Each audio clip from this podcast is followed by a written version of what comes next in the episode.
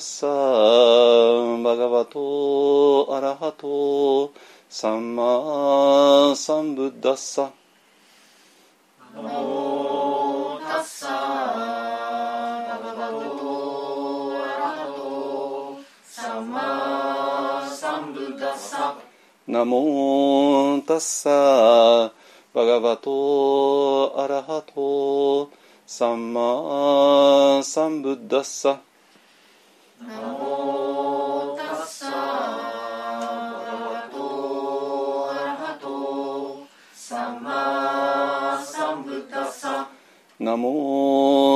ッサバガバトアラハトサンマサンブッダッサ。ナモタッサバガバトアラハトサンマサンブッダッサ。ブッダンサラナンガッチャ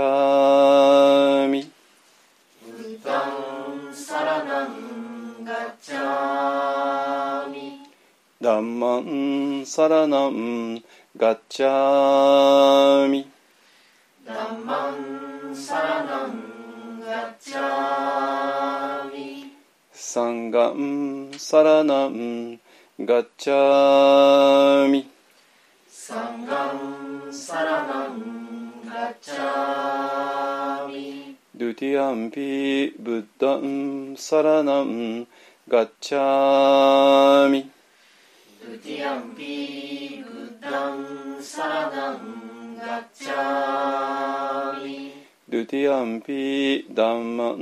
サラナンガッチャミ。ドゥティアンピダンマンサラナンガッチャミ。ドゥティアンピサンガンサラナンガッチャミ。ドゥティアンピサンガンサラナンガッチャミタティアンサラナンガッチャミ。タティアンピブッダンサラナン。ガッチャミタティアンピダンマンサラナンガッチャミ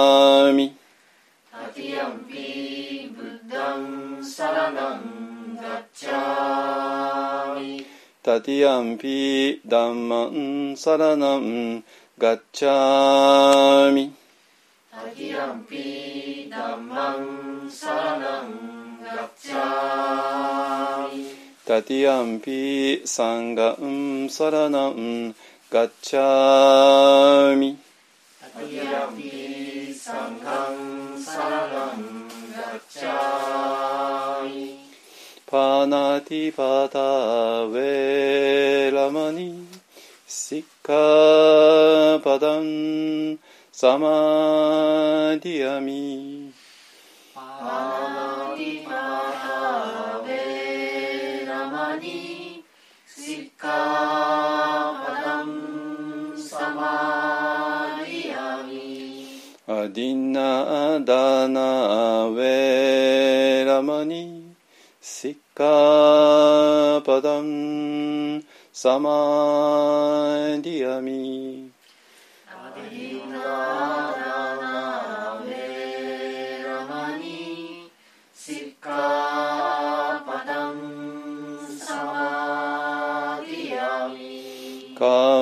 メスミチャチャラウェラマニシッカパダンサマディアミ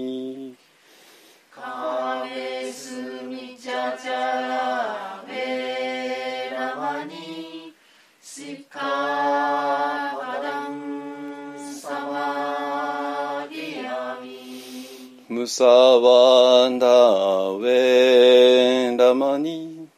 シッカパダンサマディアミ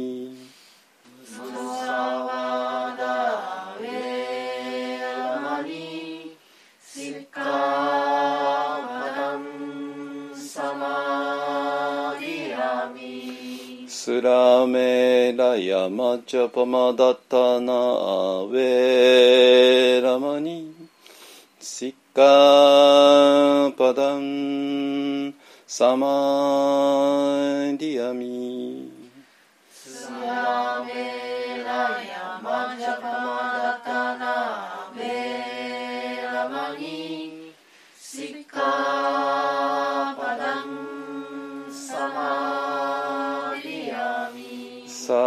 サードサードさるさるさる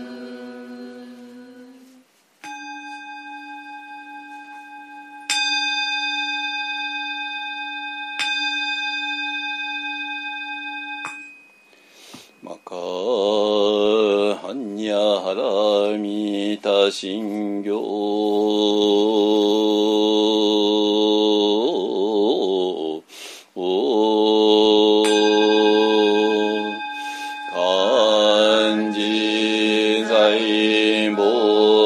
行事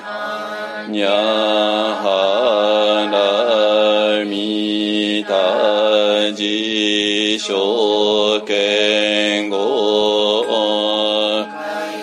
くんどいさいくやくしゃりしくいくくいしきしき即ぜく。即ぜしきんじゅそんぎょしきやくぶにょぜり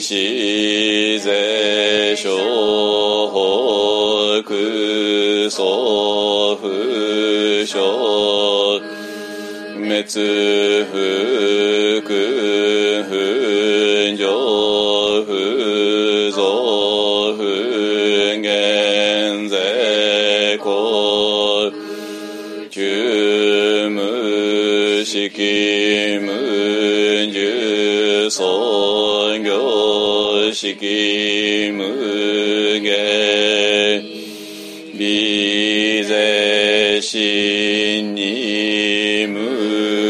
むしきしょこ即法無限界内し意識界無無明薬無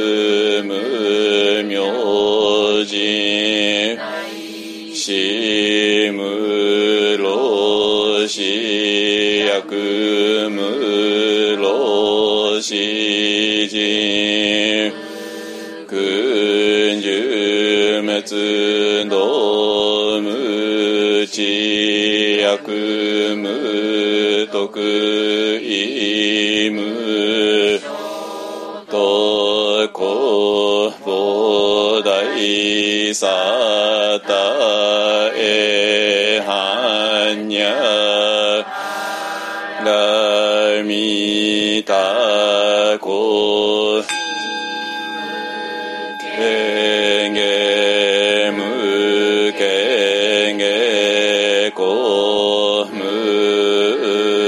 くふおんりいさい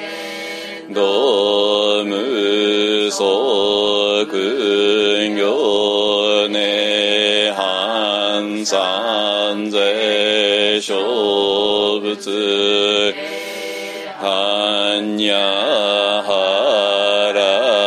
らみたことくあのくら三脈三宝大高知はんにゃらみたぜない人種ぜ大名種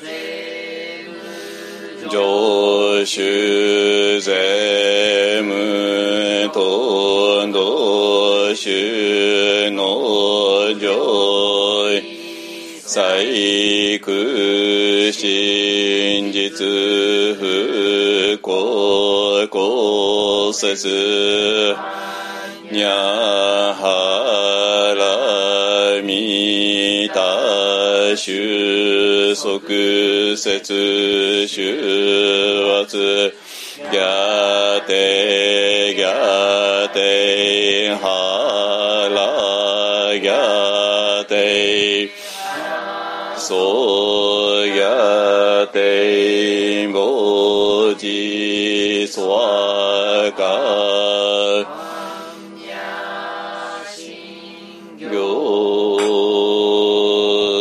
願わくはこの苦毒をもてあまねく一切に及ぼしと主情と皆共に仏道上善ごと。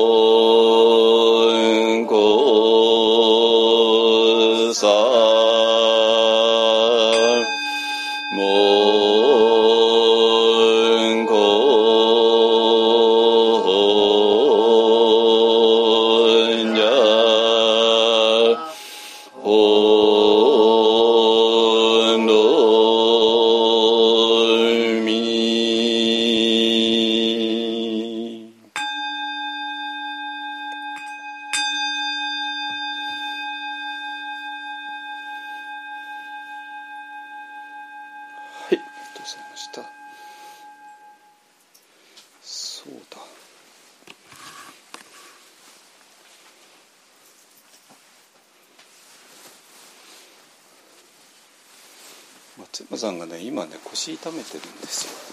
よ。なんで、座禅す、香取さんのとこ行ったら、座禅の時は、あなんか、行った方がいいって言われて。そう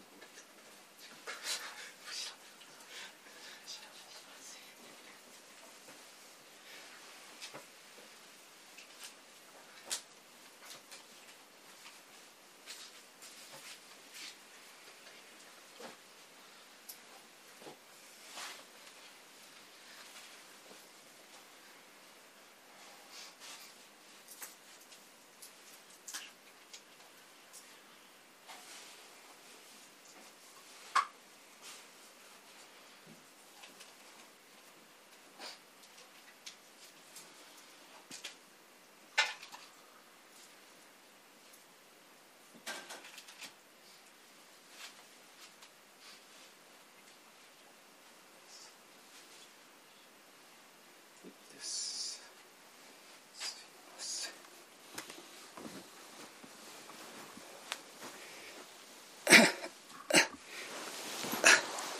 はい、えっ、とね、今日はね、ちょっとね、あの、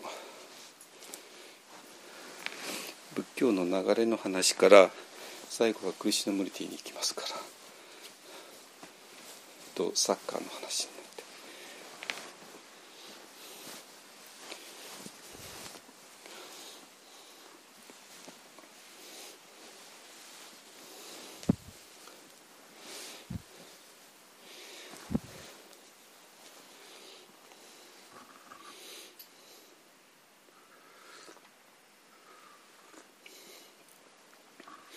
はい、えっ、とですね、あの、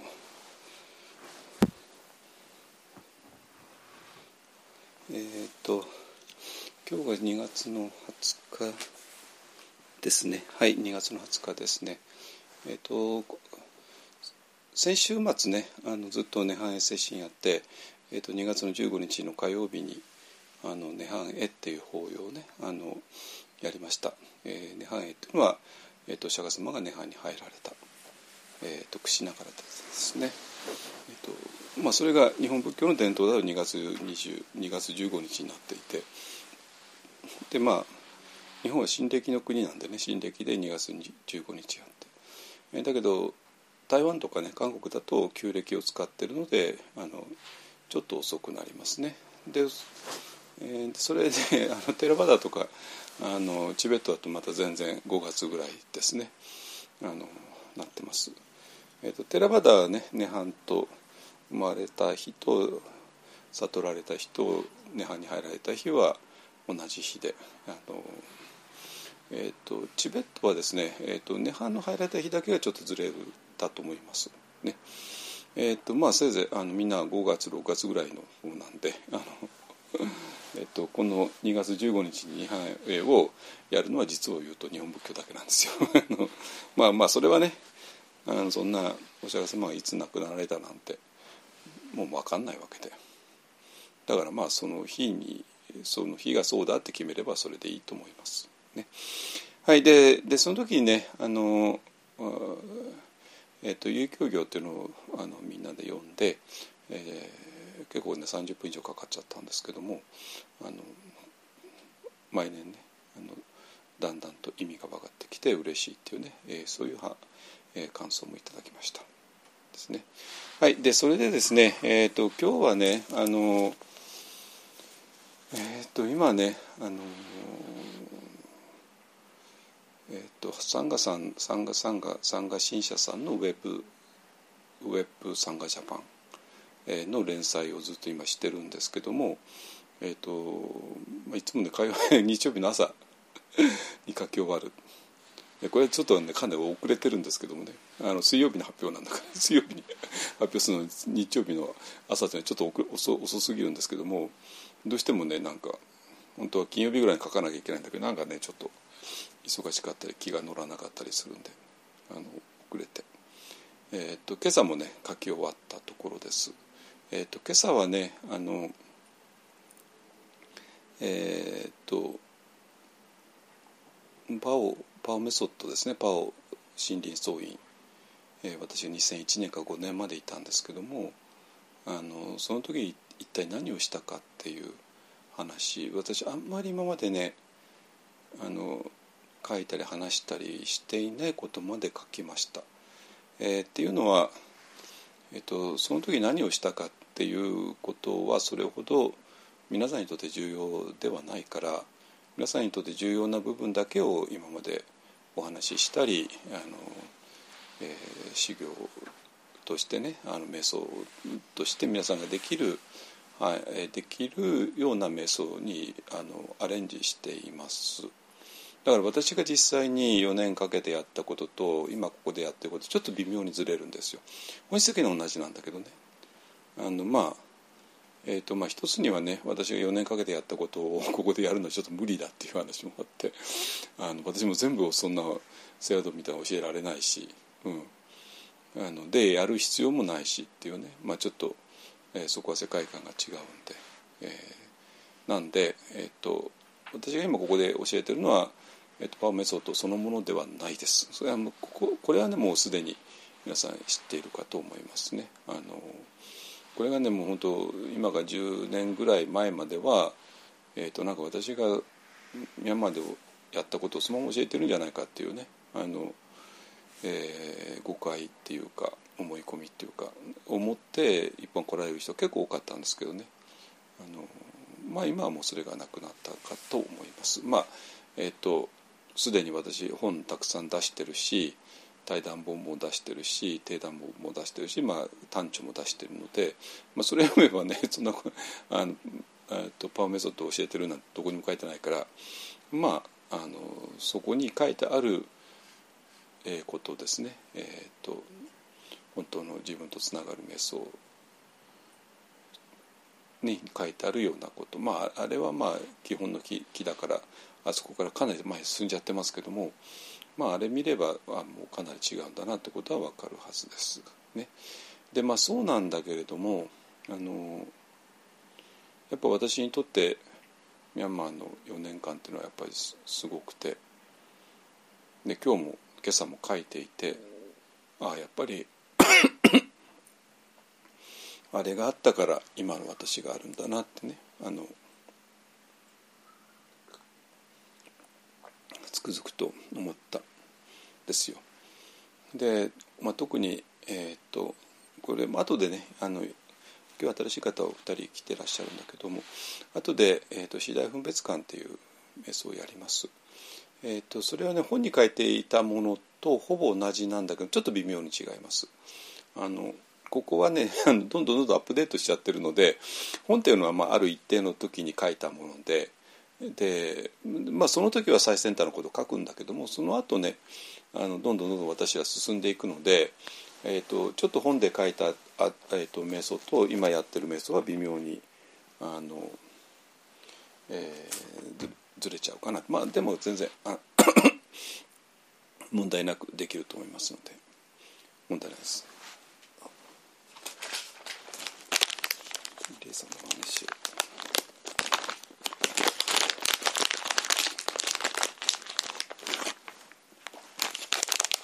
いやの喉が絡んでるだけですからあのあのオミクロンではないですか心配したいです。あの割と私オミクロンねあの水曜日にあのブースター受けます。ね。あのちょっとね最初はね土曜日だったんだけどもあの土曜日だと翌日が 日曜で 来週あの高熱で法話できないなんて言ったらちょっとみっともないしっていうか迷惑がかかるんでちょっと早めて水曜日にあの鎌倉じゃなくてねあの大手町の自衛隊の大規模接種私1回目2回もそこで受けたんですけどもそこで受けてきます。だからまあ水曜日ダウンしても木金あるからまあ土日は絶対できるはずですね。まあモデルナあの量が半分でしょワクチンあれがね、うん、半分だからって言いながら結構副反応みんな苦しんでるみたいですけどね。まあしょうがない、まあ、コロナで苦しむよりかいいでしょう、ね、はいえっ、ー、とまあ私はほとんどね普段人に会わない生活してるのであのまあ絶対大丈夫だと思います。あの外出る時はちゃんとマスクしてるし、まあ、皆さんみたいにね社会生活してる人は朝から晩までちょっといろいろ人の中で生きてるでしょうけども私は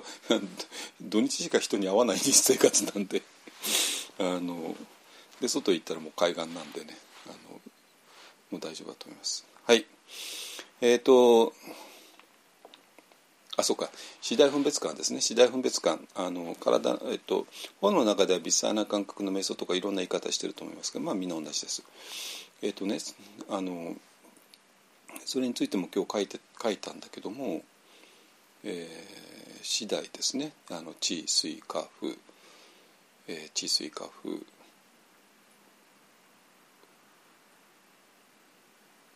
4つのそういう要素によってこの世界はできているしこの世界っていうちょっとそれは大風呂敷だけどもその前にこの私の体皆さんの体そのものが治水化風でできているよね、えー、だから自分の体がどういうふうに治水化風でできているのかっていうものをえー、探る。瞑想なんですよ。と言われたって何何ですかそれはっていうのが普通じゃないですか。ねだってこうアナパナサティだったらこうあの吸う息と吐く息、ね、に注意を向けるそしたら私らおさお猿さんだからもう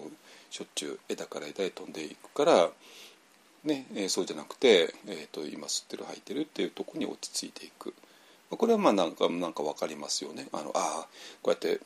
あのお猿さんみたいに次から次へとモンキーマインドさんをちょっと落ち着かせるんだなってね。それはまあ分かるじゃないですか。でまあ呼吸瞑想だったら、えーと、禅の方にもね似たようなものあるし、まあ、外州のね士官太座はそれすらやらないんですけども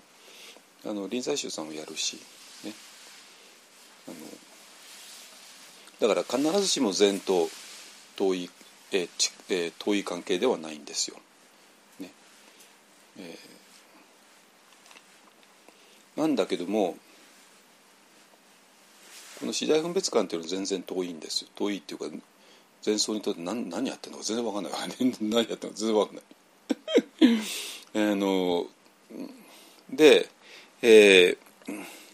で問題は地水化風っていうふうに、えーと、自分の体を見ていく。あこれが地の要素ね。これが水の要素ね、えー、これが火の要素ね。これが風の要素ね。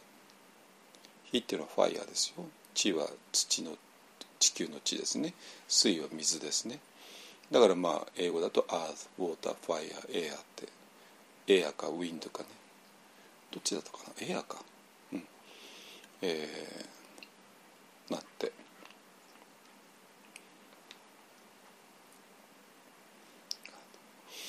えっ、とじゃあそのそういうふうに見て何をしようとしてるのってなるじゃないですか。何をしようとしてるの？で結局みんな分かんないんです。みんな分かんないで「ああ地水火風地水火風」って言ってね。でまあ地の良さこうだよね。水の良さその流れるようなあれだよね。火の良さ熱だよね。風の良さもう力っていうかねパワーみたいなもんだよね。そういうのが体の中にあるよね。はいありますねって。で終わりなんですよ。でもなんかそれで分かったような分かんないような気になるわけね。で、えーとまあ、それを多分ね小さいかあの次第分別会の本だけ読んじゃうとまあそうあそうなんですかっていう話になってあ地水化風を自分の体で見るのねっていうんでなんかまあ分かったという分かったけど分かんないという分かんないっていうね、えー、そういうことなんですよ。だけどもそれがそれを実際にやった時やった時とんでもないことが起こるわけ。だからなんていうかな本当にねすごくてえーとまあだから一大分別感のあのやり方が本に書いてあるわけ。ですよ。まあ読んだら「ああああそうね地水学で見るのね」ってねまあわかるじゃないですか。だけどそれとそれをセアドみたいな人に言われてやった時にとんでもないことが起こるわけ 起こるわけ。でそのとんでもないことはこの本に書いてあることと違うのかというとその通りなんですよこのこの本に書いてある通りなんですよだけどもやらない時に読んだところとやった後に読んだところ全く違うわけね。え？そしたらは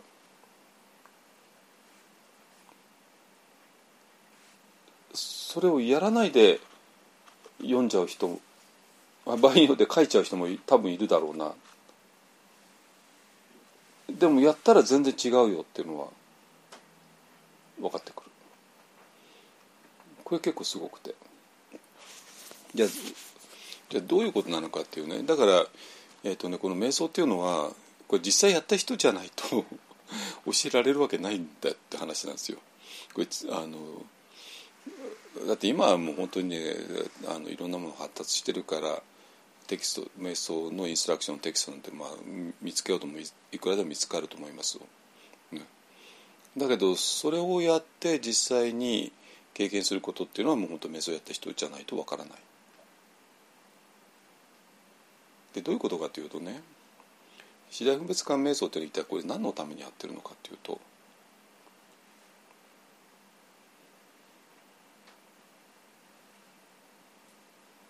実は私らが体と思っているものねみんな自分の体なんて分かってると思ってるじゃないですかね。いやそれはもちろんねお医者さんの方が知ってるかもしれないけどもだからまあだから分かんないから病院行く行ってねいろんな検査して、えー、知らなかったけど自分は血糖値はこうだったとかね。まあね血糖値まで分かるわけないじゃないですかね。あの、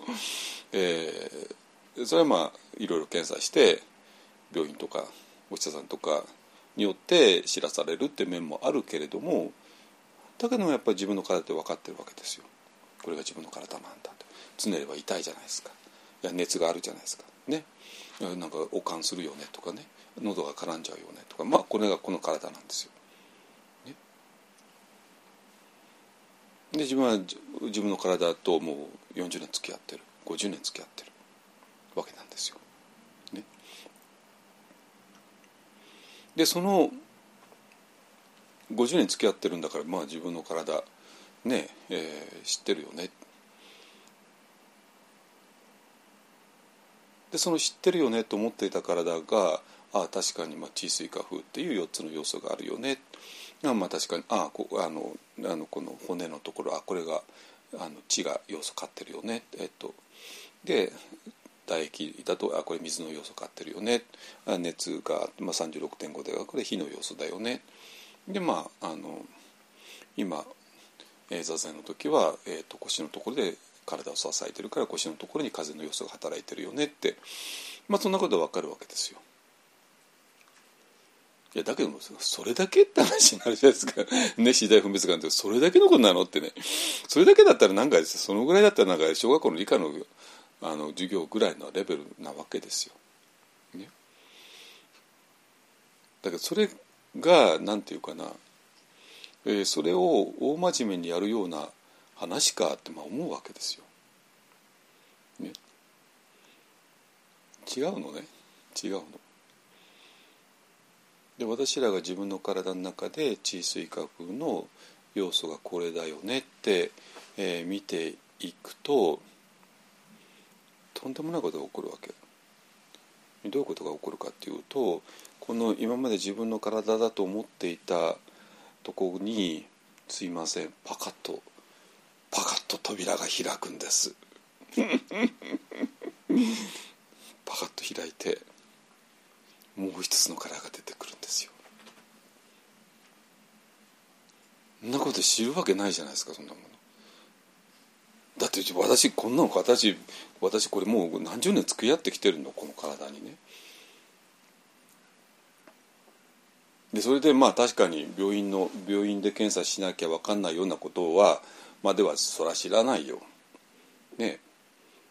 それは認めるよ。だけど自分の体は自分の体で分かっているつもりだったんだけども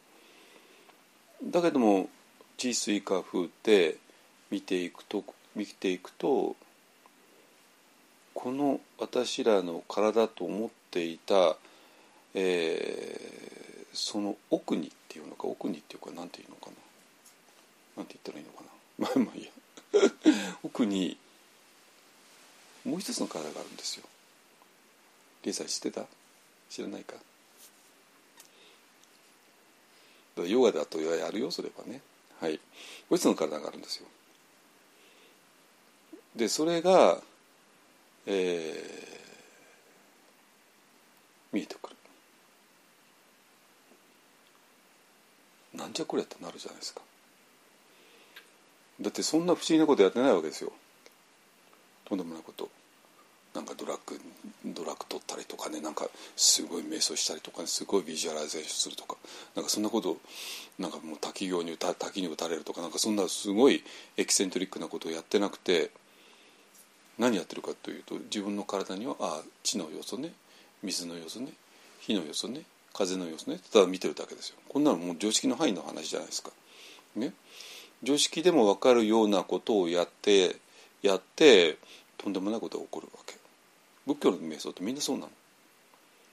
こんなエキセントリックなことって何もやってないんですよ。だって 呼吸瞑想で吸ってることに気づく？吐いてることに もうこんなにこんな単純明快な話じゃないじゃないですか。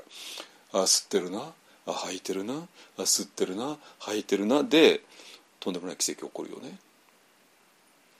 みんなそうなんですよ。そんなにすごいことやる必要ないわけ。吸ってることに吐いてくることに気づくっていう。こんな単純明快なことをやるだけ。単純明快だけできないけどねすぐにはね。あのそれでとんでもない奇跡が起こる。そして治水化あの資材分別化も同じね。治水化風治水化風治水化風ちょっとパリ語でカッコつけてパタビアポテジョワヨパタビアポテジョワヨってね。まあみんなミャンマーなんかでカッコつけますから あのパリ語で やりますよ。本当に。パタビアポテジョワヨってね。あのやるとなんとこの体が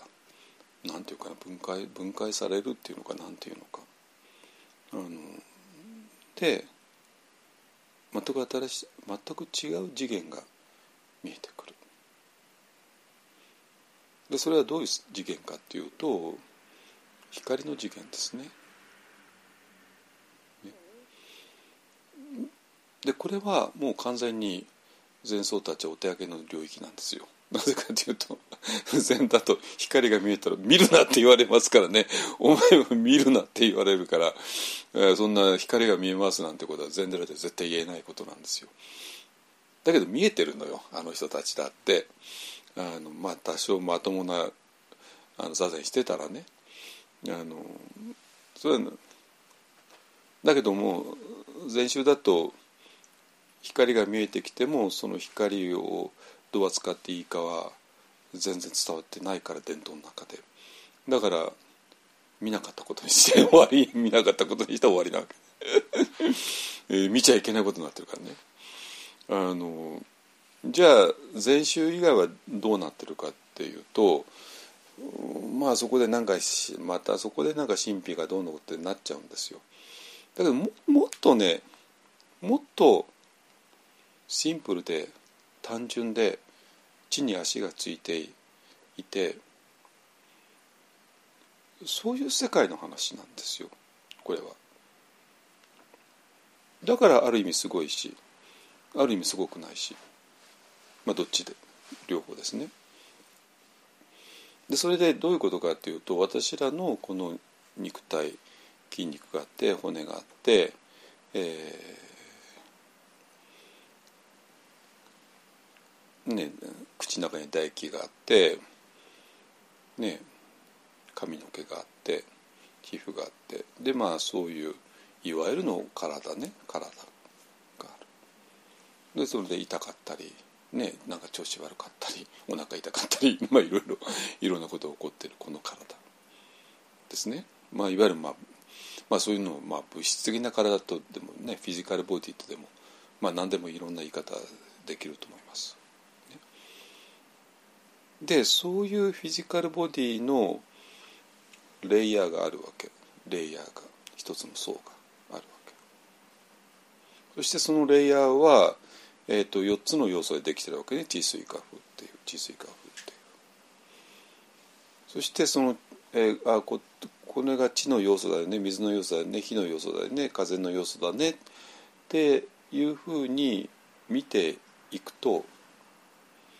何が起こるかっていうとこのレイヤーを突破しちゃうんですよ。自然な形で。これすごくないですか？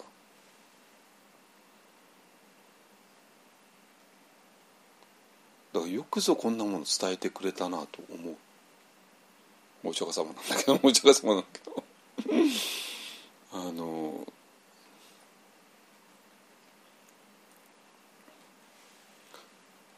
だから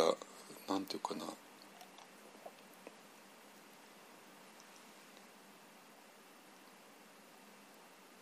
うん。だから「地水化風」「地水化風」パタビアポ定常和よ、まあ、ただ単に言ってるだけじゃないですよ。念じるだけじゃないです、まあ、ちゃんと本当に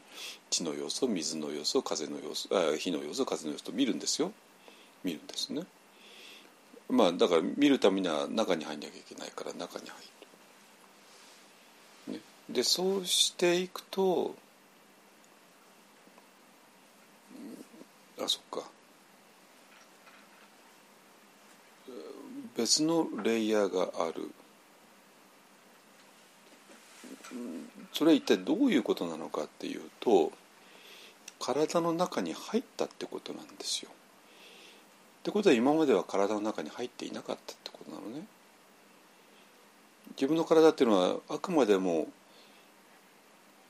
外にあるものだから阻害って言葉を使うんだったらば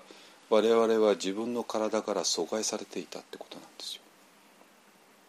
これすごくないですか？これ変でしょ？だから自分の体なんですよ。自分の体なんだよ。ねえなんか誰かに意地悪され阻害された。ね今民族問題って非常にきついけども、ね、自分がある民族だっていうだけのために、えーと、ある他の民族の中に入れてくれないとか、ね、あるいはまあ男男女だっていくらでもありますよね。あの女性は男性社会に入れてもらえないとか男性は女性社会に入れてもらえないとかねまあすぐ我々阻害されちゃうわけですよ。まあそれは良くないことだけどもまあ人間社会ってそんなもんなわけですよお互いにね。えー、でそうなんだけどもこの阻害っていうのはこれとんでもない阻害で単になんか女性差別を受けたとかね民族差別を受けたとかそんなレベルの話ではなくて自分が自分の体から阻害されちゃっているだけどもそうやってもう何十年って生きてきちゃってるから阻害されてるってことすらも気づかない。阻害された状態が当たり前だと思ってるか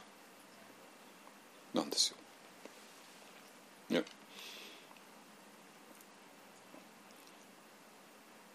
でそれでなぜ地水化風で奇跡が起こるのかっていうのも非常に簡単な話で地水化風っていうことを見るためには体の中へ入んなきゃダメでしょ？体の中へ。で私らは今まで体の中に入る方法を知らなかったんですよ。あるいはもう連続して30分なり1時間なり自分の体の中で治水化法を見るなんてことをそんな暇なことを普通しないじゃないですか。みんな忙しいんだから。ね、だけど瞑想センターなんかでそれをそれをやれって言われるわけ。だからそれが仕事なんだから、ね、だから自分の体の中に入ってあ地の要素これだよね。水の要素これだよね。火の要素これだよね。風の要素これだよね。えー、地水化風地水化風ってずっとやってるわけですよ。ってことはもう体の中にどんどんどんどん入っていくわけ入っていくわけ。ね、これは実は生まれて初めてやることなんですよ。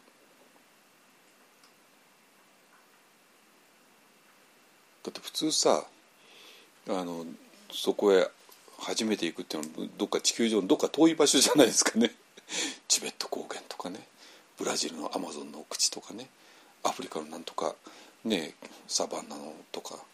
ね、南太平洋とかね。まあ行くだけで大変で。行くだけで大変だから全然行けなくてってね。そういうとこへ行ったことないって話じゃないですか。だから自分の体なんですよ。どこにも行く必要ないじゃないですか。飛行機乗る必要もないし。ビザ取る必要もないし入場料払う必要もないし全部タダなんですよ。すぐそこにあるわけね。なんだけども私らは生まれて一度も自分の体の中に入ったことないんですよ。これすごくないですか？こんなバカバカしいことってなないなくないですか？まあバカバカしいっていうのは、えーと、バカバカバカしいとは多分皆さん思わないわけですよ。だってなぜかというと皆さんは自分の体の中に入ったことがないってことすらも気づかないもう知らないからですよね。それで今初めて自分の体の中に入れって瞑想の先生に言われるわけ。ね、そして自分の体の中に入って地水化風を調べろって言われるわけ。ね。でそれで入る。入ったら「え？何これ？これどこなの?」ってね。これどこなのってね。なんていうかな。ものすごいお金かけてね。まあそれこそあの ZOZO, ZOZO の、ね、前澤さんじゃないけどね、何十億あの人いくら払ったんです何十億払ってねあの宇宙空間出て。そしたらまあそれはすごいのを感じるでしょうね。だけどそんなものあんな人しかできないわけで。ね。だけど私らは別に ZOZO であの成功する必要もなくて。お金一切必要なくて。だけどもこの今まで一度も入ったことがない場所へ行ける。入ったことない場所はどこですか？宇宙ですか？ヒマラヤですか？アマゾンですか？じゃないんです。自分の体なんですよ。ね。そして自分の体の中に生まれて初めて入っていく。どうやって？自分の体の中が地水化風でできているっていうことを感じることで。どこで感じるの？当然体の中でしか感じられないですよね。ですね。外から見たって何が地の要素か水の要素か火の要素か風の要素か分かんないじゃないですか。だから体の中に入んないとわか感じられない。だから地水化風っていうものを感じるために我々はいつの間にか自動的に体の中に入ります。いい？そしたらそこは初めて入る場所なの。でそしてそこには何があるの？光があるんですよ。光があるの。なんで？と思うでしょ？ねえ。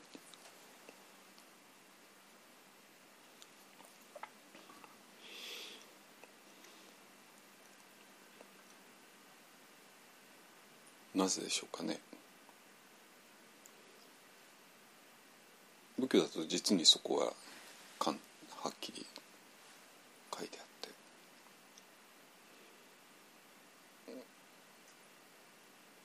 て。我々の体っていうのは光でできてるから。いやもうもうちょっと言うと光の粒でできてるから。なんですよ。えー、それをねルーパカラバっていうんですけどもつまり私らいかにもねほら筋肉あるじゃないですかね骨があって皮膚があって爪があって血管があってこれで切ればね血が出て出てきてねいろんななんかぐちゃぐちゃってしたもうあるじゃないですか。ねで歯があって唾液があって毛が生えていてねこういう本当物質でできてると思うじゃないですか私らは。でも物質でできてるのは、まあ、その通りですよ。その通りですよ。別に物質でできていないって言ってるわけじゃないですよ。ね、だけどもそれをもっと分析すると分析するったってまあそれはもちろんねあのお医者さんや研究者たちはまあ体をやってまあすごいレベルで見るでしょ。顕微鏡とかね。そうするとまあなんかウイルスとかなんか赤血球とかいろんなものが働いてるよねっていうのは見えるけど、まあ、それはあくまでも外から見た姿ですね。そうじゃなくて私らは自分の体をそういうふうにあの医学やなんかのいろんな検査方法で見るのではなくて内側から見る内側から見る内側に入っていって、えーと、自分の体が何でできているかを見るでそうすると我々の体は何でできているかっていうと光の粒でできてるんですよ。それをルーパカラバっていうわけね。えーと、ルーパっていうのは、えーと、仏教はあのこの世界っていうのは2つのものでできている物質的なものと精神的なもの。まあそれはまあ 仏教だけじゃなくて、まあ、どこだって西洋の哲学みんなそうですよね。物質的なものと精神的なものと。ね、でそれで、えーと、物質的なもののことをルーパって言って精神的なもののことをナーマって言います。まあ、普通ルーパナーマというかナーマルーパって普通言いますけどね。ナーマルーパ。ですからナーマが精神的なものですよ。ルーパが物質的なものですね。でそしてえー、でビッパッサナって一体何をやるかっていうとこのナンバとルーパとの分析なんですよ。分析なわけ。でこの分析の仕方がえー、まあいろんな段階がある。わけね。例えば怒りっていうんだ。怒り、まあ、アンガーですね。あ自分が今怒ってるって気づく、ね、自分が今怒ってると気づきなさい。だったらこれも普通のマインドフルネス講座レベルの話ですよねそうなんだけどもえっ、とまあビパッサナもう本格的にビパッサナだとこの怒りっていうものをもっともっと分析しちゃうわけ。ね。で私らが怒った時に一体いくつの、えー、いろんなものが複合的に働いているのかっていうものを見たり。怒ったと怒りがなんかあるわけじゃないです。怒ってもうものすごい、えーと、細かく生じて召して生じて召して生じて召してるわけですよね。でその生じて召してる姿を見るとか、ね、もう恐ろしくあの細かく見ていく。ですよ。でまあこれはもうパワーメソッドの場合ですけどね。あので、えーと、だからビパッサナっていうのはそういうふうに、えーと、精神的なものと物質的なものと見ていく生とルーパを見ていくわけね。でそしてその物質的なものがルーパで、えー、じゃあそれをどうやって見見ていくのかっていうと,、えーと、自分の体の中に入ることで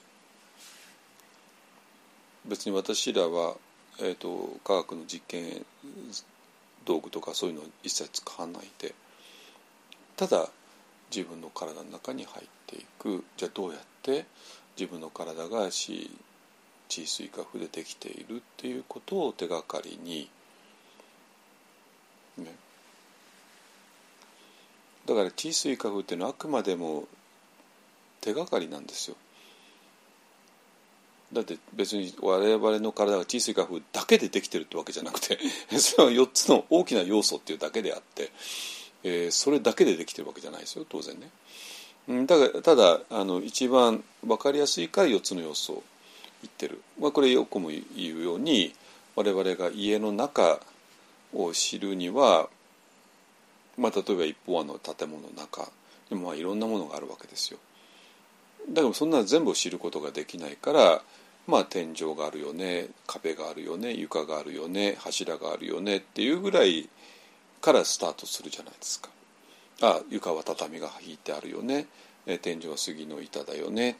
あの壁は土壁を使ってるよね障子があるよねっていうふうに見ていくことで一方案の、えー、建物の中を少しずつ分かっていくそして我々の体もえー、地水化風の4つで4つの大きな要素があるよねっていうところから入るけども、えー、そうすることによってすでに我々は体の中に入っている。わけね。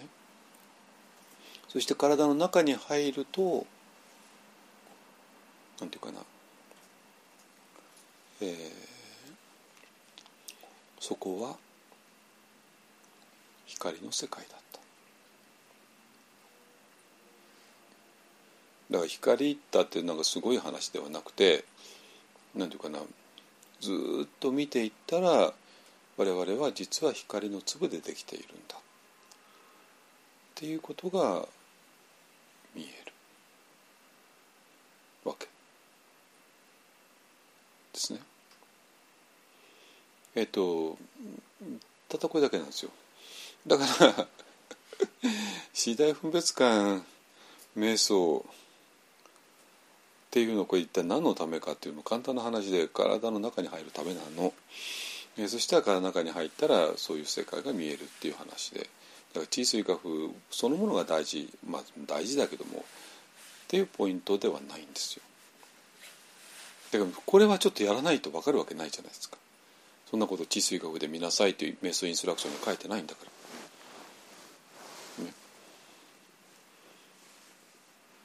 だからそういうことですね。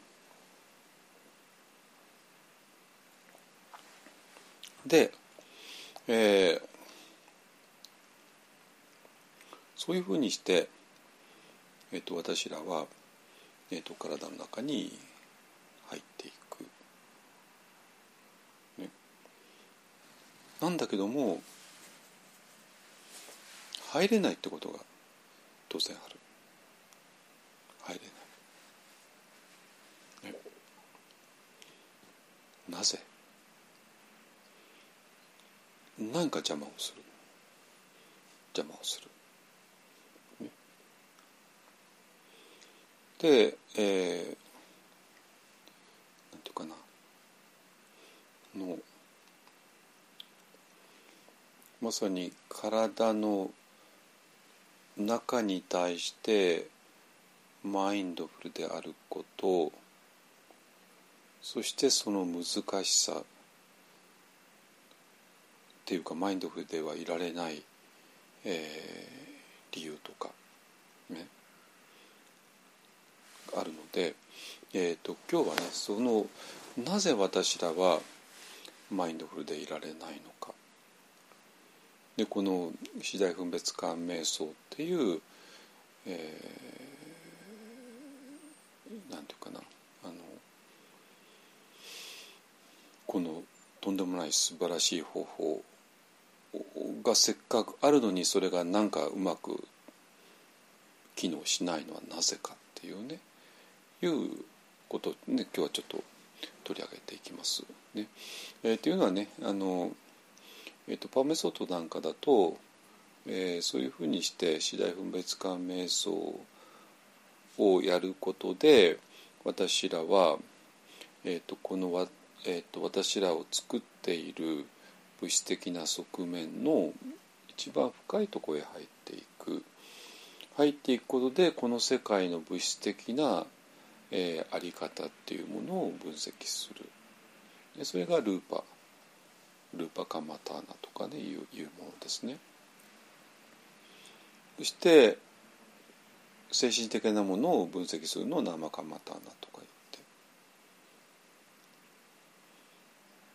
でそしてそのルーパとナーマとがどういうふうに因縁で動いてるかを見るのがパティッチャサンパダっていう、まあ、演技ですね。でそうするともうこの世界全体の構造が見える物質的にはこうなっていて精神的にはこうなっていてそしてそれが、えー、演技的には因果関係的にはこうなっていてそしてそのそれらが全て無常であり苦であり無我であるっていうあのビパッサナをもう最終的にやる。でそうすることによってえー、我々は無常この世界っていうのは無常だよねなんだけどもこの世界は無常だよねって気づけるのは えー、無常じゃない場所を我々は知っているからっていうね。でこれがずっと今テーマですね。このポッドキャストでもね。でした。ね。えっ、ー、とちょっと今度こちょっとここれを一応おさらいしておくと、えー、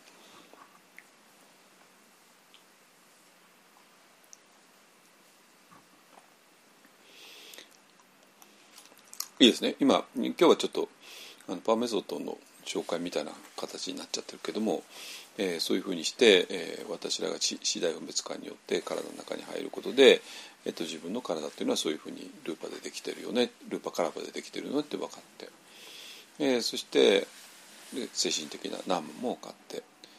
演技も分かってそしてこの世界っていうのがこういうふうにできてるよねって分かってそしてこの世界っていうのが無常であり苦であり無我であるアニッチャ・ドゥッカーナッタってことが分かって。でそしてえあのこの世界は無常だよね。無常だよね。無常だよね。無常だよねって 見ていくと何が起こるかっていうと非常に不思議なことに無常じゃない場所に行くんですよ。これも不思議でしょ？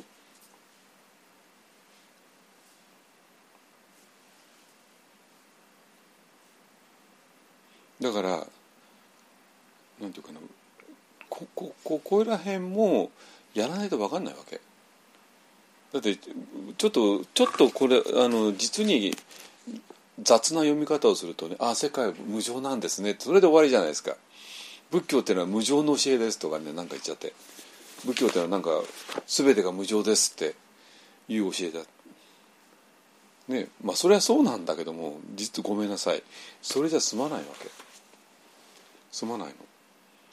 無常っていうのはバリオでアニッチャっていうけどもアニッチャだよね。アニッチャだよね。アニッチャだよね。っ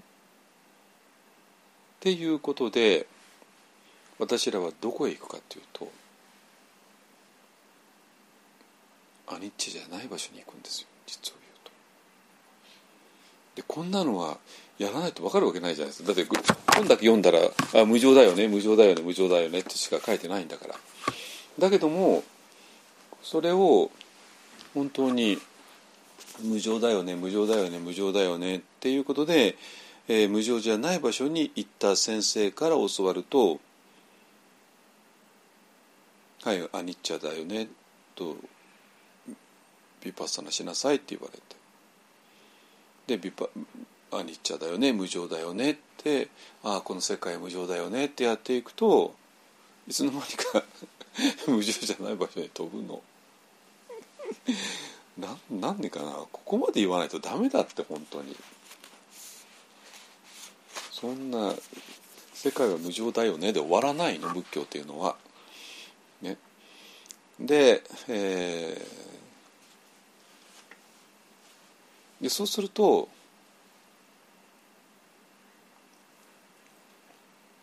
まあとんでもない世界が広がっていくんだけどもまあまあそうするとねちょっと今日のね、えー、主題からずれちゃうのでこれについて多分来週ぐらいに話せるかと思います。えっ、ー、となんていうかなあの仏教仏教史そのものですね。あの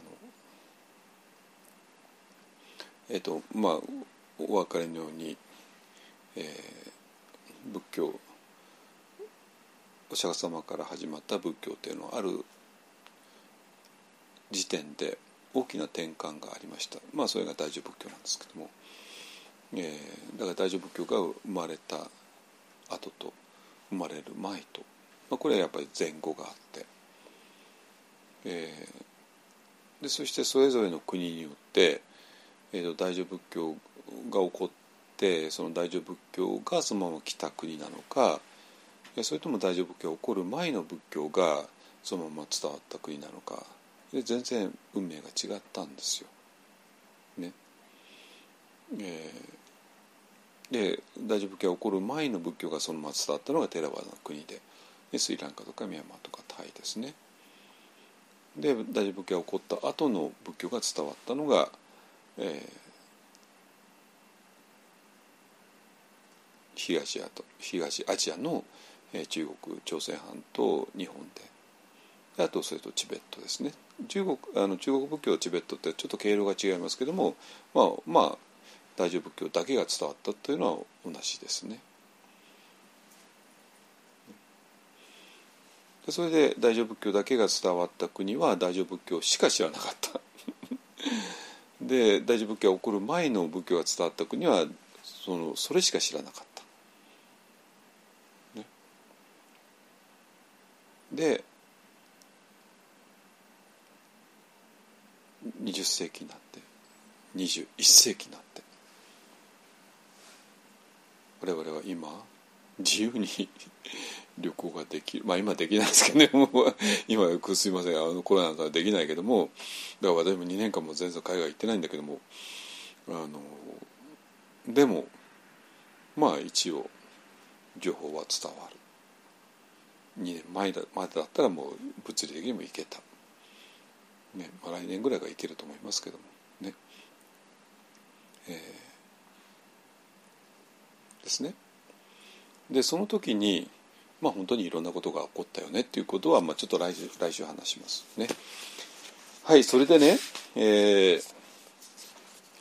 今せっかく、えーと、次第分別感みたいなものを、えー、お釈迦様から伝わってきてでそれをミャンマーみたいな国で、えーと、実際に、えーと、実践できるわけ。ね、そしたらとんでもないことが見えてくるの？えー、自分の体の中に入って地水化風地水化風って見ていくとこの私らのフィジカルな体ですね物理的な体のレイヤーのすぐ下のところにそう、えーとえー、全く違うレイヤーがあってでそれが光のレイヤーで光の粒のレイヤーででそれを直接我々見ることができるっていうそういう話です。それだけのことなんですよ。非常に単純な話ですね。だから種が分かっちゃえばもう単純にああそういうことなのねっていう話ですね。そしたらもうその人は24時間光の粒の中を生きているっていうだけです。あのだからまあそれを知らないとちょこっとね光が見えたぐらいで「あ光が見えた大変だ大変だ」ってなっちゃうし光が見えた「あそんなの見るな」とかなっちゃうし「お前地獄に落ちるぞ」とかなんかっちゃうし本当にそうなんですよ。だからそんなそんな話じゃないわけ。私はあのフィジカルな体のすぐ下のところに光の粒の体があるっていうだけですそれが時々見えちゃう人もいるし時々しか見えない人とあとその中に入ってもうず全部見える人とだけのことですだから次第分別感をちゃんとやればもうずっと光の粒が見えている24時間見えているっていうそういう世界ですどこに何の不思議もないしなんか神秘だとか神秘の光だなんて話でもないんですよ。という話じゃないわけうん。それはただ当たり前な光としてあるっていうだけのことです。ね。はい。で、そうなんだけども、えー、なかなかね、あの、えー、そこへ行かない。つまり地水化風っていうことを見ることができない。なんで？簡単ですね。余計なことやっちゃうから。なんですよ。で余計なことって一体何、えー、つまりマインドフルネスの反対の状態ですね。えー、それの本質なんですよ。大事なこと。つまりマインドフルネスが大事だよね。ビパッサナが大事だよね。なぜなぜ言うかというと私はマインドフルネスの反対の状態で普段はいるからですね。反対な状態で普段はいるからだからこそマインドフルネス大事だよね。っていう話になるわけです。ね、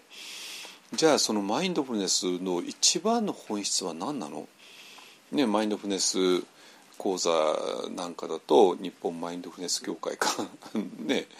えー、さんのマインドフルネスの定義ってこうでしたよね。まあ、ある対象に対して好き嫌いなしにあるがままに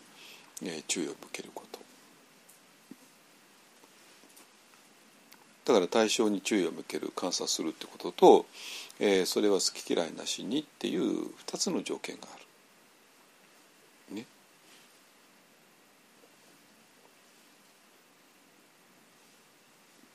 ってことは普段は私らはこの2つをやっていない。2つはやっていなくて何何やってるんですか？そのあるものに対してあるものを対象と取ることができなくても そこら中どっか行っちゃってる。そして好き嫌いなしにってことができなくても好きか嫌いか どちらかってね渇望かけ、え、渇愛か嫌悪かのどちらかっていうねいう話ですね。だからマインドフルズであるためにはどうしたらいいのっていうことで、えー、ちょっと今日はねクリスチャンムリティに教えを請いましょう。ね、えっとこれも何年か前に一回取り上げたことあるんだけども最近ちょっと読み直してはこれやっぱすごいわと思ったんだけど、えっと、ニューアースのねえっと第7章かこれがね。第7章「Finding Who You Truly Are」ですね、えー、その中の「Not Minding What Happens」っていうチャプターです。えー、っとね読んでいくと、まあ、こんな感じなんですよね。えー、っとまあクリスチャンメイティ皆さん、まあ、説明する必要ないですよね。というかする必要あるか。まあ、クリスチャンメイティで調べてください。あのだから本出てるしインドのインドの聖者です。あの、えー、新地教会かがあの見出して天才教育した人ですね。えーと、クリスチャン・ムリティはあの、まあ、インドの,、ね、あの哲学者であり精神スピリチュアルな先生であり、ね、そして、えーまあ、ずっと、えっと、もう完全にどっかの伝統に属すとかそんなことまあクリスチャムリティが伝統ですからあの仏教とかなんかそんなヒンズー教とかね、まあ、そういう、えー、カテゴリーには入らない人ですね。そしてあの世界中を旅して回ってでまあずっとレクチャーをしていた方ですね。でそれでまあものすごいファンファンファンじゃないですフォロワーっていうのかながたくさんいてそういう人たちがまあ追っかけるわけですね。追っかけるわけですね。あので、え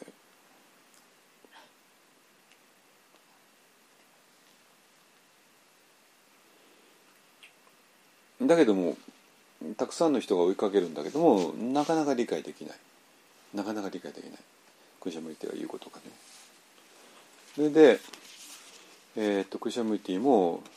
聴衆が自分たち自分のことは理解していないということが分かる。わけ。それで、まあ、ある日、えー、こう言うんですよ。えっ、ー、とこれはえっ、ー、と結構後半生人生の後期のことみたいですけどね。あの Do you want to know my secret? 私の秘密を知りたいかい、ね、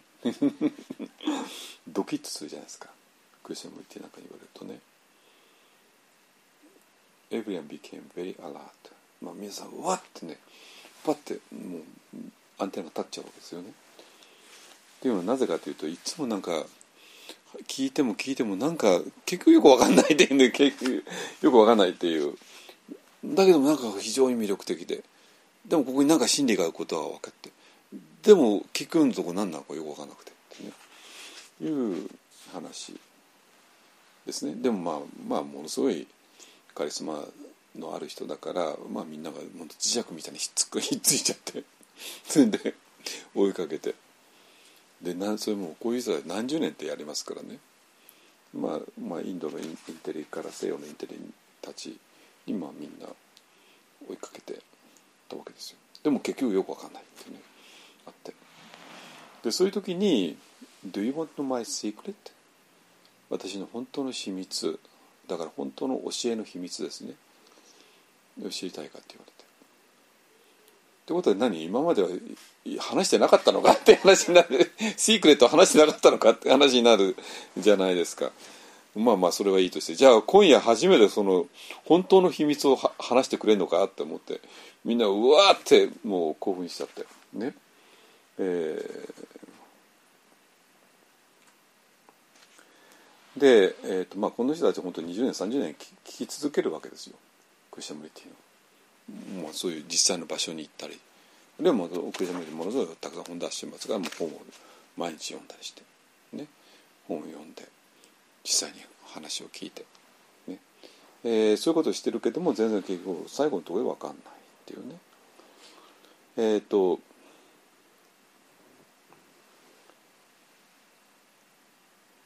それでこのもう今まで何十年にわたってクシャムティが、えー、聴衆に与えてきたあ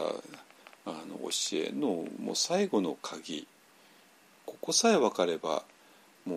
理解できるよねっていう最後の秘密を今晩なんか話してくれるみたいって言って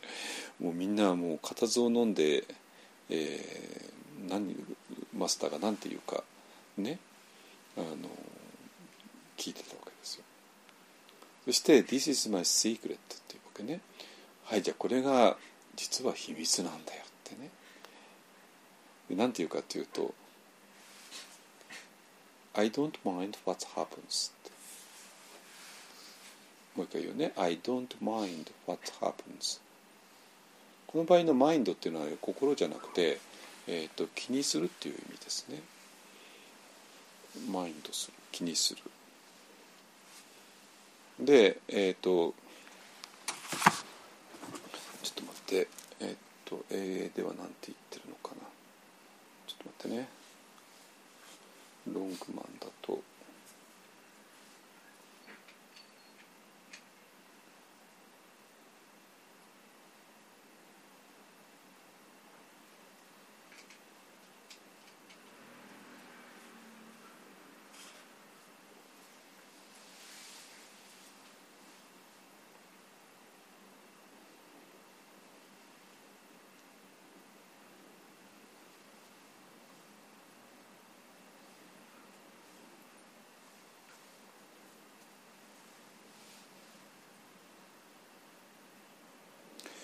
えっ、と動詞だと動詞ですね動詞だと to feel annoyed or upset about something I don't mind the heat in fact I quite like it The experience on Dan's face showed that the he did mind very much. I wouldn't have minded if she'd asked me first. うん、だからまあえっ、とマインドってねあの動詞として使うと feel annoyed だからまあちょっと、えーそれによって悩んじゃったり頭にきたりとかねそういうことですね。だから「I don't mind what happens」っていうのは起こるどんなことが起こってもそれによって自分はアノイド悩んだり苦しんだり、えーしないまあ例えばまあそれこそ今暑かったりこの暑いのもう気に気になってしょうがないではなくて暑くたって全然構わないっていうようなことですね。はい。っ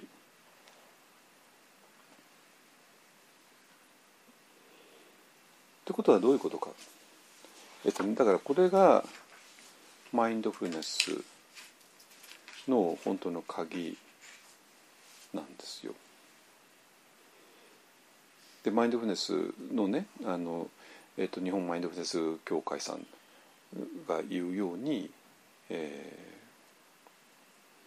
好き嫌いなしに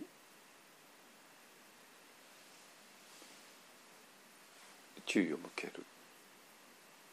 好き嫌いなしにっていうのがポイントですね。で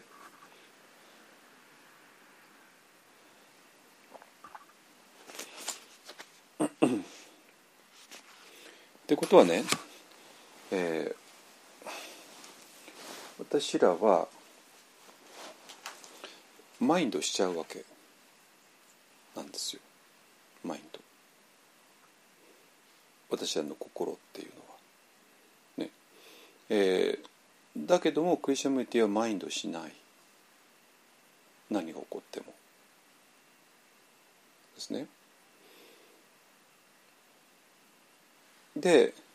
このマインドした後に、えーどうなっちゃうのか。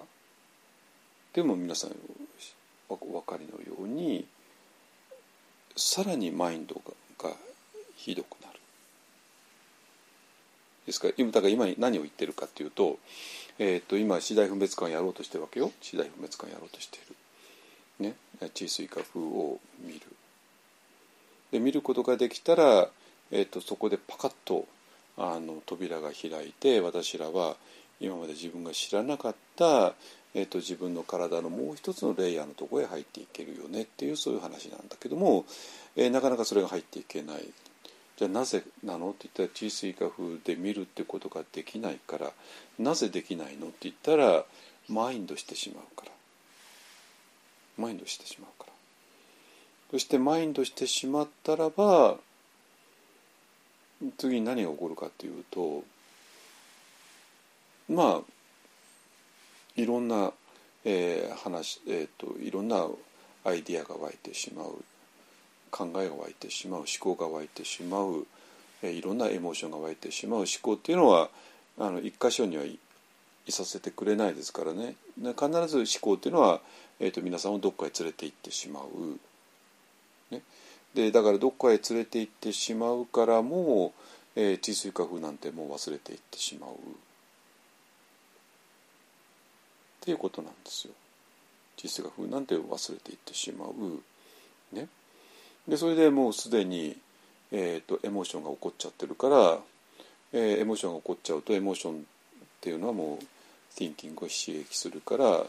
えー、とさらに、えー、thinking は皆さんをどっかへ連れて行っちゃってもう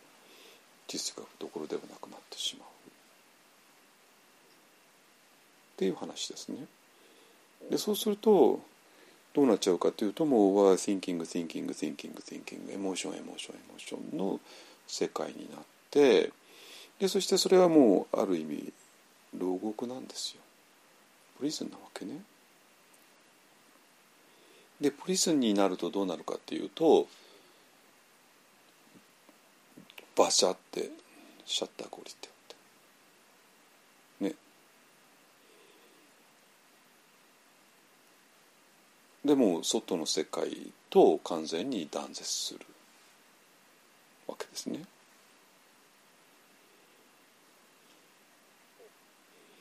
だからまあ車庫のねシャッターは下ろさなきゃいけないわけでね。外が台風だったりあの雪だったり雨だったりする。からそこでシャッターをバーンと落として我々のから車を守る。そのためにシャッターっていうのは必要ですね。だけど心のシャッターがバンと落ちちゃったらそしたらそのシャッターが降りた、えー、その狭い部屋の中に我々は閉じ込められちゃって、えシャッターの外の世界からは阻害されちゃうそうするとシャッターの外の世界を感じることは当然もうできなくなる。ね、でそうするともうあの今次第不滅感で、えー、体地水化風を見る、えー、地水化風が見れるっていうのはその体の中に入るから見えるわけでね。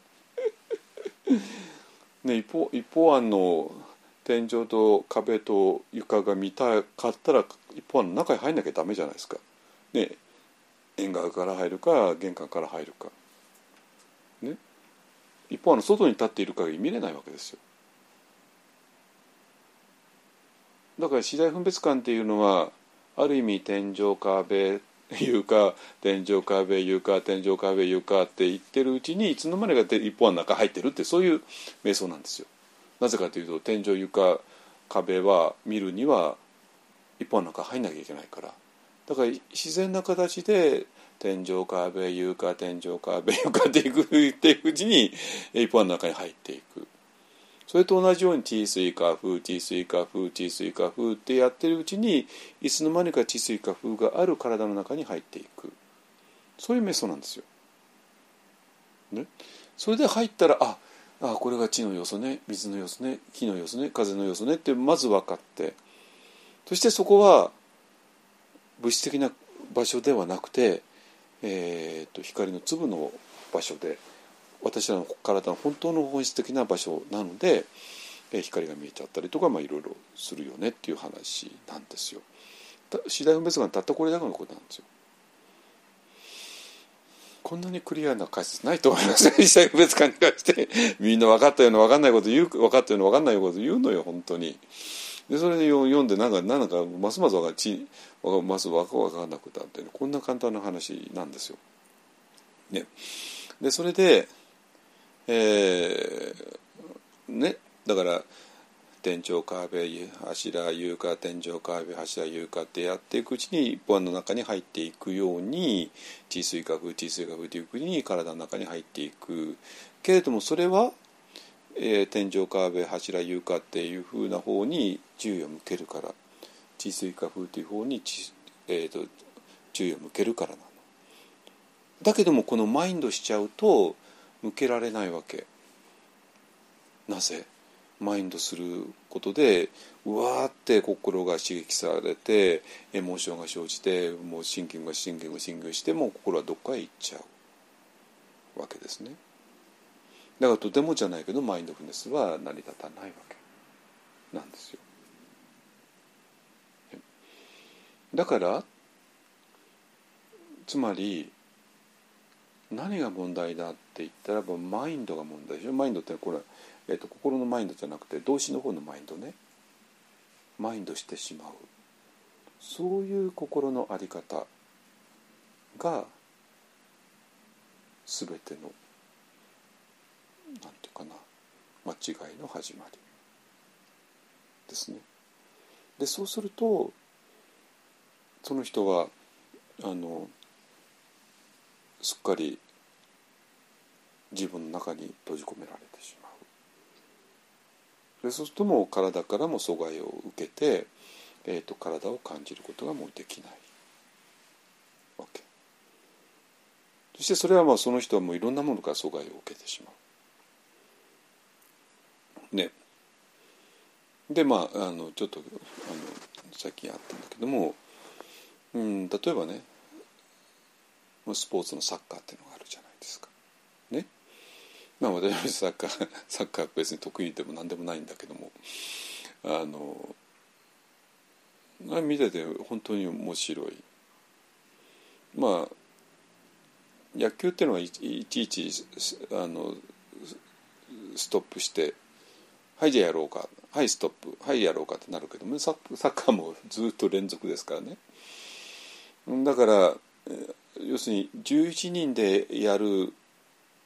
ゲームだけどもその11人っていうのは完全につながってるわけですねつながってるわけ。ね、11人自分が11人のうちの1人だったとしても残り10人が何を感じてるのかどういう心の状態でどういう体の感じなのかは全部分かってなきゃいけないんですよ。それが分かって11人が一つのものとして動けるわけですね。もうあれだけ激しく動いてるんだから言葉であじゃああの次打つとなんつうのやってやってられない あの2秒後に内藤さんそこ来てなんつうのやってられないわけですよ。あもう2秒後にそこ来るなってことは分かるからそこへパスを出すとかねあの連続でパンパンでやるぞとかねまあこれは本当にまあ普段から散々やってきたものを試合であの実践するんでしょうけどもまあで全部この11人が残り10人を本当に感じていないと無理ですね。でそういう時に心がバシャッとシャッター降りちゃったらどうなるかっていうと 一人だけポツンとね そのサッカー場でなんかポツンとなんかやってしまう。で残り10人が何やってるか全然何にも感じることができない、ね、そしたらその人本当何の役にも立たないですよね。でその人はまあ一人でポツンとサッカー場をただ歩いているっていうだけで。まあ、もちろんそんなサッカーのチームってそんな人を入れておくわけにいかないから当然追い出されちゃうし。でもそういうだと自分はなぜ追い出されるのかよく分かんないっていうね話になる。だからその人はずっと一人で生きてきたから11人で一人っていう感覚がやっぱりない。ないから。だからないってことすらも気づかずにずっと生きてきちゃう。ね、で,、えー、でそれがまあ例えば何かチームとか何かから阻害されるっていう。ことですね。でそうすると当然その人は残り10人からちょっと冷たい仕打ちを受けるわけで。そしたらなんか10人にいじめられたってまた言うかもしれないんですけどもいやそういう話じゃないでしょうっていうね。そその人がそう取ってる限りはその人はちょっと無理で。そうではなくて自分が本当にマインドのマインドするあまりに本当に牢獄を作っちゃって牢獄の中に閉じ込められてそうすると牢獄の外を感じることができなくて、えー、残り10人のことも感じることができなくて、えー、11人として行動することが一切できない。くなるしで自分の体っていうものをからも阻害されちゃって自分の体の中に入っていけない。ですねでそうすると何て言うかな何か物事をしていくってことがもうほぼ不可能になる。でなぜかって言ったらもこの世の中っていうのはその全体の中で動いていくから全体の中で物事を実現していくからだから一人だけポツンとやるなんてことは無理なんですよ。それはまあそれはそういう生き方できるかもしれないけども結局人生の中で何も実現することなしに終わってしまうわけですね。じゃあまあそういう地獄からどうやって出たらいいのっていう話になってえっ、とクリスチャンムニティはねどうも「I don't mind what's happened」って言った言ったっきりでこれ以上何も話さなくてでさだからエクアさんは、うん、多分みんなさらに迷っただろうって言ってるわけね。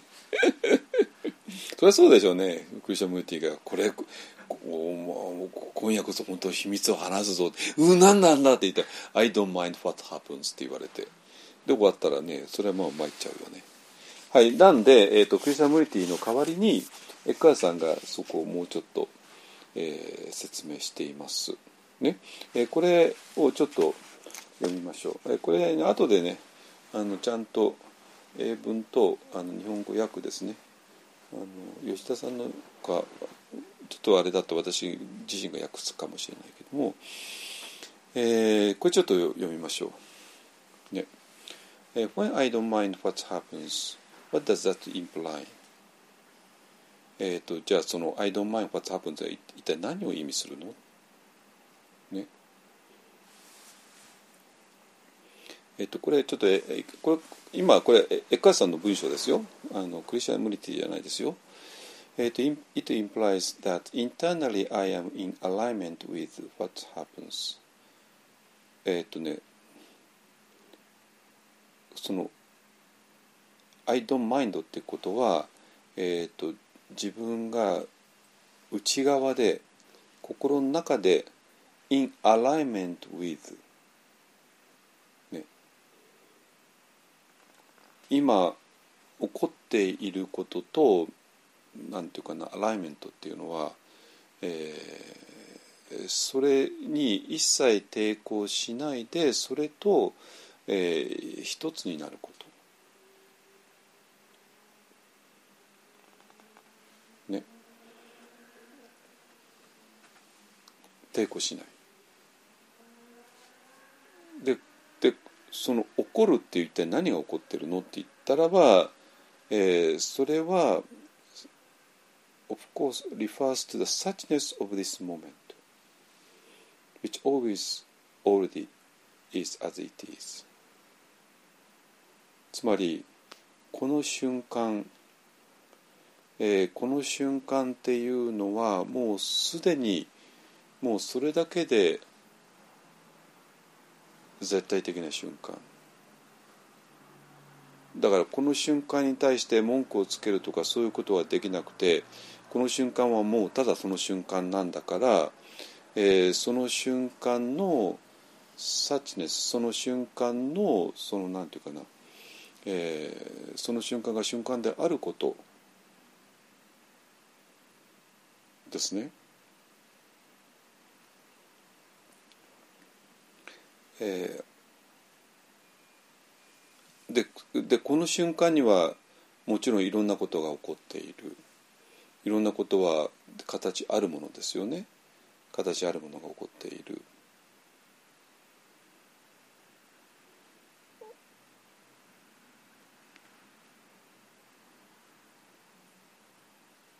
でその形あるものだから、えー、その形あるものにえー、抵抗するとかするのではなくて、えー、in a relationship of inner non-resistance to be in alignment with what, what it,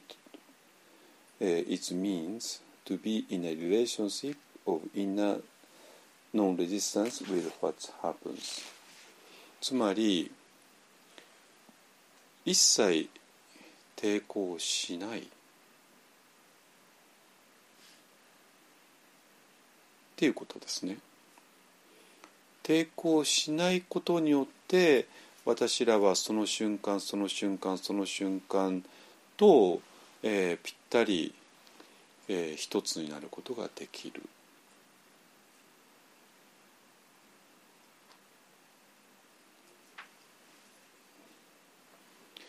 えー It means not to label it mentally as good or bad,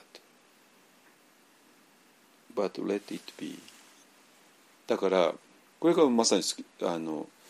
えーマインドフルネスですね。好き嫌いなしに。ってことどういうこと？私はもう好き。あこれいい。あこれ悪い。これいい。これ悪い。とラベルを貼っているわけね。でそういうラベルを貼っている、えーことがレジスタンスだっていう。でこのレジスタンスをしている限り私らは、えー今起こっていることと一つにはなれない。でそうするとマインドフルネスって無理だよね。だってマインドフルネスってのはそういう好き嫌いいい悪いってことをもうしないってことだから。ですね。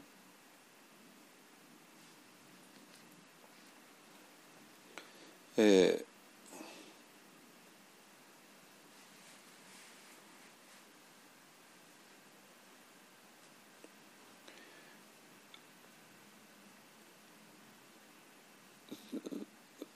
どうですかねこの辺りね。あの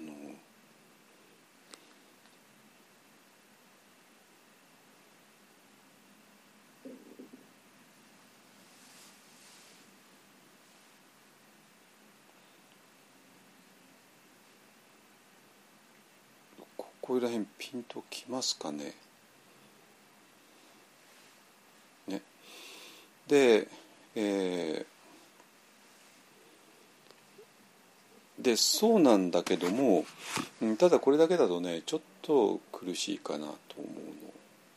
うの。なぜかというと好き嫌いなしにするなよって。ね。えーやっちゃう。だから私は、えー、とここでねあの今マインドフネスの人たちが、えーやっている本当に基本的な、えー、とマインドフネスのトレーニングっていうまあ仕事ですね。仕事を心に与えるべきだ。つまり心っていうのは暇だとろくなことしないわけなんですよ。暇だとろくなことしないであいいとか悪いとか言ってしまう。 good とか bad とか言ってしまう。 good と bad 言ってしまうってことは resistance でしょ。 resistance である限りこの今この瞬間というものとぴったり一致するってことはできなくてでそうすると mindfulness にはなれなくてでそうするともううわーって心が膨らんでいっちゃってでそれでまるで我々はそれに襲われてしまう。そこ来てもらう。襲われてしまう。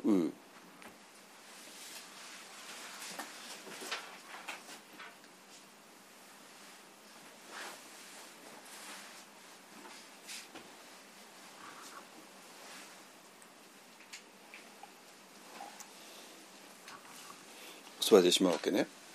でそれで阻害されたりサッカーチームの中で孤立しちゃったりまあ要するに人生何もうまくいかないわけですよ。なぜか何かしようと思ったら自分でストップかけるから、ね、だからそれはもうちょうどあの例えば車でエンジンがぐーっと回っててもそのエンジンの力を車軸につないで車軸がタイヤにつないででそれで車が前へ進めするのにエンジンがただ空回りするだけでその力が車軸にも伝わらないタイヤにも伝わらない。で結局車は何も前へ進まない。で結局人生何もできないで終わってしまう。そこそこでいいかなそこです。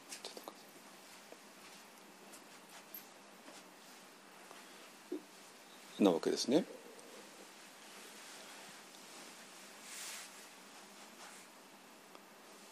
じゃあそういう心が余計なことをしないためには何をしたらいいのって言ったらやっぱり心に何か仕事させるってことなんですよ。ね。えー、まあ例えば、えー、ウォーキングメディションね吸って吐いて一歩吸って吐いて一歩あるいは歯ブラシが自分が歯を磨いていることに気づいている食事だったら自分が食べていることに気づいている自分の奥歯が、えー、食べ物を砕いていることに気づいている、ね、吸っていることに気づいている吐いていることに気づいている。そういうような本当に基本的なトレーニングを、えー、することで、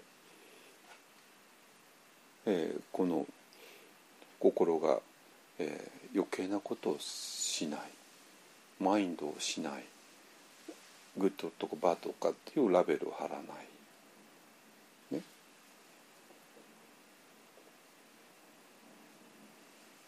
っていうようなことですね。ねでえっ、ー、とじゃあその時にね、えーと、私らはそのなんか今この現実現在ってものにあるがまにを認めてしまったらばなんか、えーと、私はその自分がやりたいことを一切できないんじゃないって思っちゃうわけですよ当然ね。ややりたいことをするためにいいとか悪いとか、まあ、そういうことによって一生懸命やろうとしてた。だけどいいとか悪いとかやっちゃうと本当に空回りしてしまう。マインドしてしまうと、えー、それだけで、えー、さらにマインドが自分を襲いかかってくる。襲いかかってくる。もう何もできなくなる。そして自分の体からも阻害されてしまう。サッカーチームだと残り10人からも阻害されてしまう。一人ポツンとなってしまう。一人ポツンとなって自分の心が自分を攻撃する。何もできない。一生何もできないで終わるっていうね。いう話になってしまう。でそれを逆転するために、えー、ノンレジスタンスだけどノンレジスタンスをしたらレジストするから自分は私はなんか好きなことできると思ってるけどもそれ逆でノンレジスタンスすると一体どうなるかっていうとえー、Does this mean you can no longer take action to bring about change in your life? えー、そのノンレジスタンスするとそれはあなたはあなたの人生の中で何か変化とか何かを諦めることになるのか。そう間違って解釈する人がいる。わけね。これも分かるんですよ、まあ、多分そう考えてるんだろうなってね。必死になってやってやればやるほど何かどっか根本的な勘違いがあるわけですね。でエッカーさんは「on the contrary」全く逆だぞってね。When the basis of for your action is in alignment with the present moment, your actions become empowered by the intelligence of large L life itself ですね。つまりノンレジスタンスでこの今のこの瞬間と完全に、えー、つながることができたらそしたらあなたのえー、行動は、えー、この命そのものですね。えー、まあ私らいろんな言葉は使えるけども、えー、そのそれによって、えー、もうエンパワードっていうのは力を倍増していくっていうことですね。になっていく。さあこの辺りなんですよ。これはねえっ、ともう経験的に理解してもらうしかないっていうのかな。だからなんていうかなもしね今までの自分の人生の中がいつもこんなふうに、えーと無駄な無駄なあのエネルギーの空回りしてそしていつも自分の体がもう阻害されていていつもサッカーチームの中で残り10人からも阻害されていて一生懸命頑張ってんだけどもそれがそのエンジンが空回りして車軸にもタイヤにも伝わらなくてだから車として前に進めなくてっ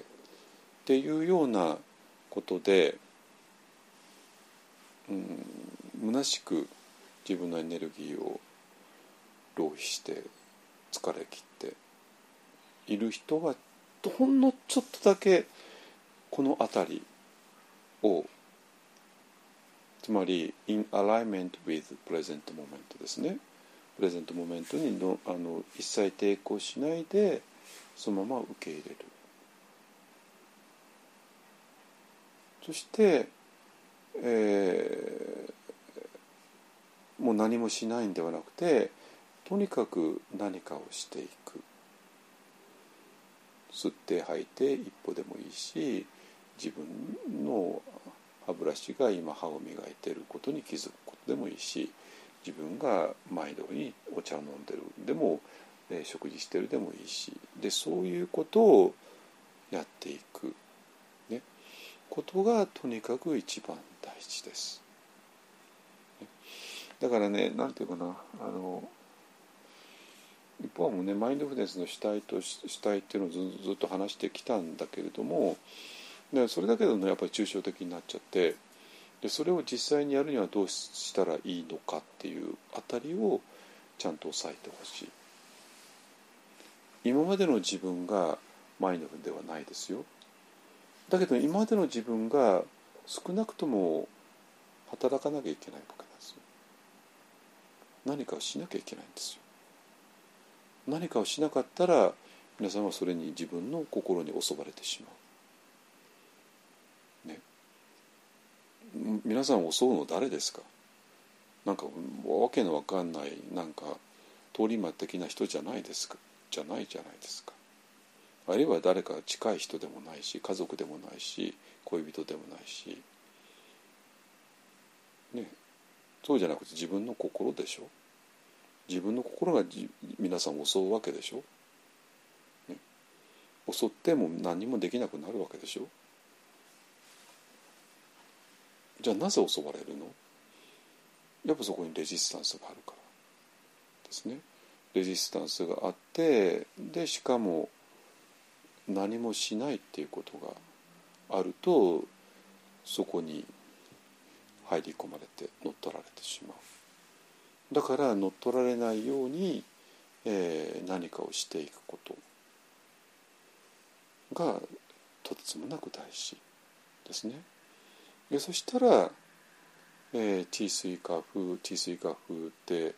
やっても地水化風って言ったらどっかどっか行くんじゃなくて本当に地水化風ってことが分かる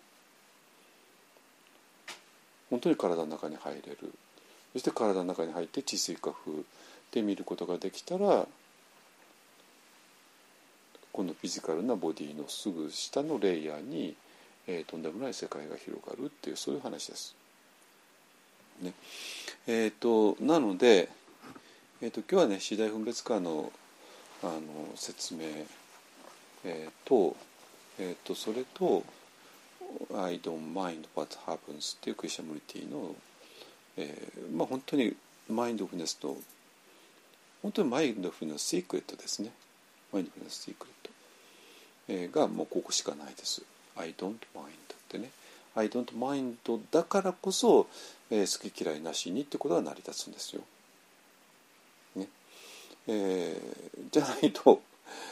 よし頑張って好き嫌いななしにや頑張るぞってやつは無理な話で。でこの「I don't mind」っていうところを本当に抑えてほしいです。え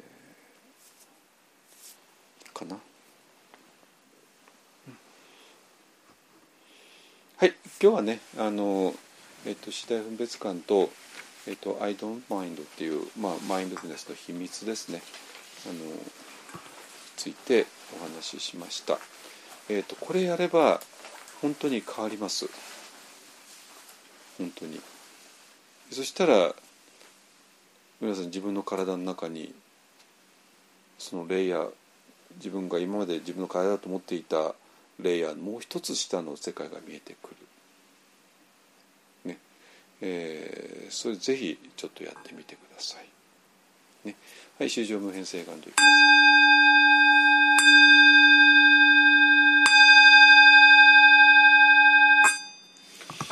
修上。無変性願道煩悩無人性願断訪問無料性願学仏道無常性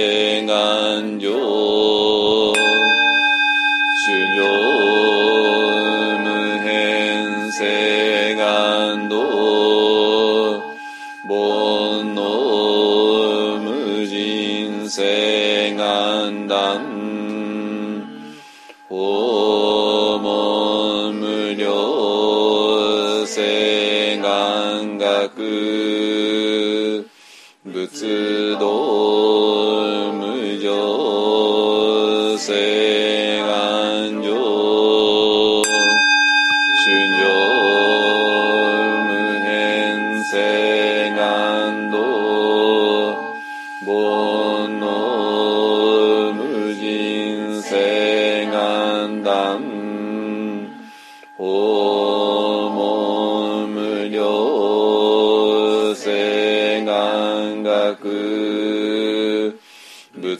仏